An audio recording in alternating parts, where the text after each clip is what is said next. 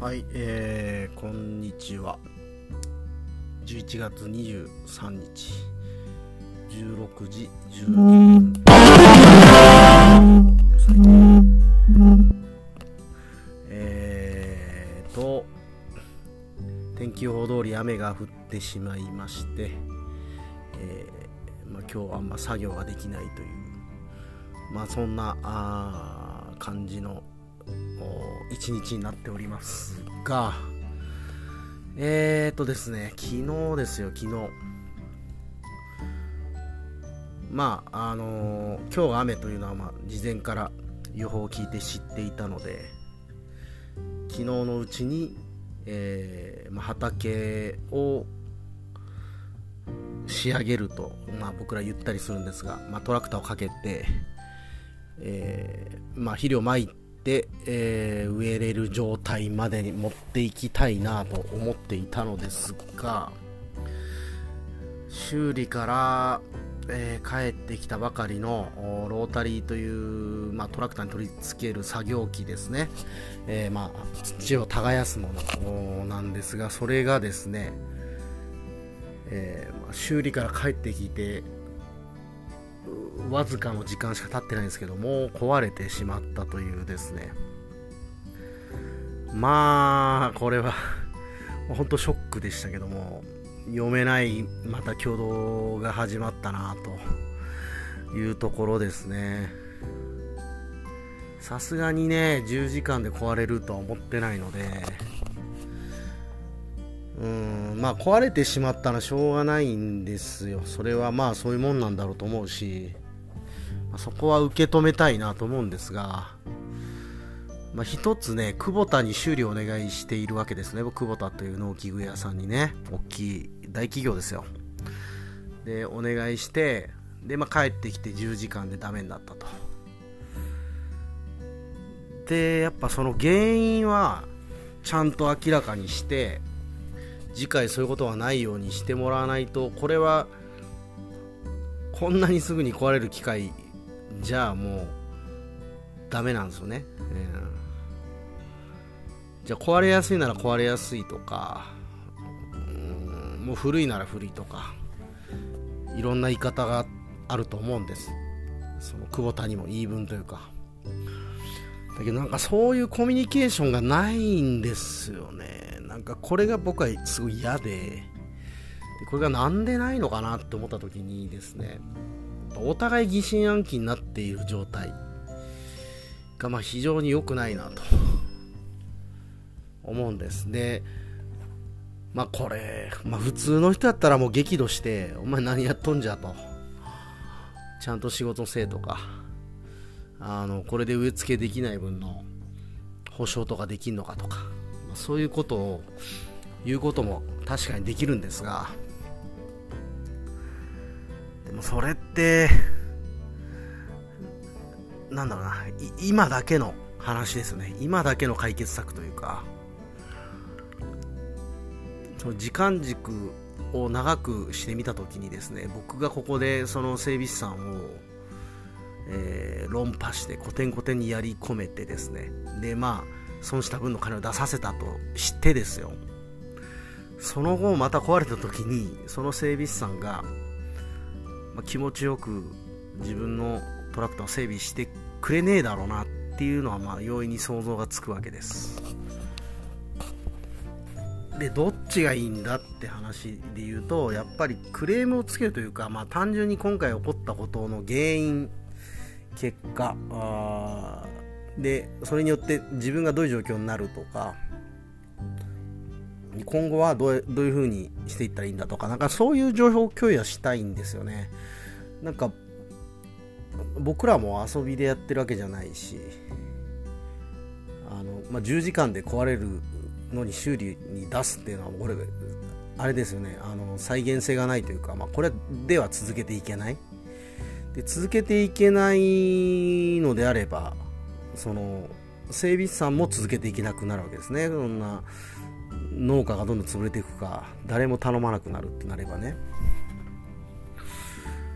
なのでなんかここをどうやって歩み寄りながら話をするかっていうのを結構ずっと悩んでます。なんかね昨日はねどっかに行った後にえー、と僕がトラクターを倉庫の前に置いていくので帰りに見て帰りますと言っていたにもかかわらず見ていった形跡がないんですよね、まあ、手手がついてない状態。でなんでそうなってんだろうなと。簡単に嘘をついてしまえる状況とか。そその人のなんだろう人間性みたいなもので言ってしまえば簡単な話だしじゃあ担当変えてくれとかそういうこともできなくはないんですが。うーん。それで解決したとしても解決できてんのかなという感じもあってですね。まあ話すしかないんだろうなと。話を聞くとか。うーん。た多分ね恐怖に映ってると思うんですよね。状況的には今年に入って3回そのロータリーという作業機が壊れましたと。今回で3回目。1回2回とやってで今度は10時間で壊れたって感じですよね。これは整備士的には多分相当なんだろう答えるというかですね、まあ、僕が激怒してるだろうなと想像するわけですよね。そこででも逃げちゃう人なんですよ。対峙できない。会話ができない。なんかむずいなと思って。それを踏まえた上でどうやってコミュニケーションをとってですね。いい整備をしてもらうのかというのを昨日からずっと考えてます。で今日は祝日なんで多分お店がやってないから、まあ、明日また連絡取ってって、まあ、どっちにしろそのかぼちゃを植えるということができないですよ全然。で雨が多くてですね畑にも入れない。でトラクターもない。という状況でですね、まあ、僕自身も結構追い詰められてる感はあるんですね。はい。ただただですよあの仕方ねえなってとこもあるんですよね天気のこととか。だし自分の予測できないことが起こるなんていうのは今まで生きてきた中でも散々あったし僕よりひどい予測できないことが起こる人だって世の中にたくさんいるわけですよね。だからなんかそあんまりそれに対して落ち込む、やられてしまうというのもなんかちょっと違うなというのはあって、なので、まあ割とそう思わないようにしているというかですね、しょうがないので、シミュレーションしたんですよね。えっ、ー、と、まあもし今年かぼちゃが植えられなかったとしたら、まあ、収入的にはどうなってじゃあどうやって対処すればいいかみたいなことを考えてみたらですね。まあ仕事したらなんとかなるだろうという、まあ、そんな結論ですね、まあ、農業業の仕事かもしくは農業の昼間の手伝いということになりますけどかぼちゃを植えなければ、まあ、冬の間ほとんどパインだけだったらそんなやることないんでほとんどねやることがない状態になるんですよね。であればまあその間に週5でも何でもバイトすればうんそんなに大きなマイナスにはならないと。ただ自分の時間が自分でコントロールできなくなったりとかそういうことはあるんですがとりあえずはなんとかなるっていう風にこう一旦こうシミュレーションして、えー、割と最悪なケースを想定してみたところ、まあ、大丈夫そうだっていうことで今はだいぶ気持ちは落ち着いてます。でやっぱ思うのはですねこれ昔だったら多分相当焦ってたというか、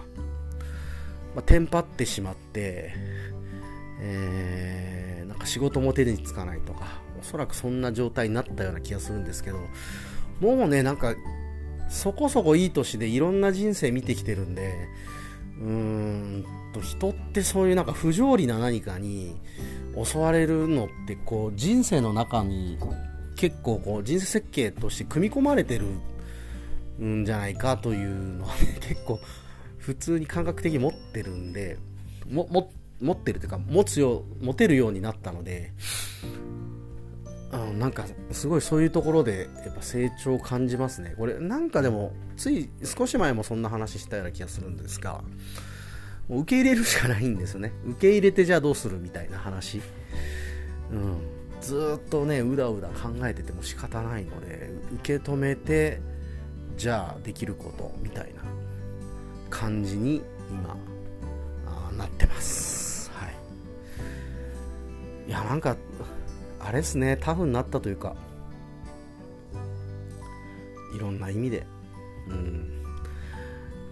ありがたいですなんか。結構メタに見るって本当にメタ認知ってなんだろう技術的なものでもあるけどやっぱりそのより多くの人生に触れてくることでもしかしたら身につくのかなという なんかそんなこと思いました。やっぱりね、えー、実例みたいなものをたくさん見てくるとですね自分にも置き換えやすいというか、うん、まあいい年の取り方してますね多分。自己肯定感高いな俺。はい、うん、まあいろいろあるんですけどやっぱそれはそれで楽しいなという、まあ、そんな話でした。はい。で今日はこれから、あのマイファームという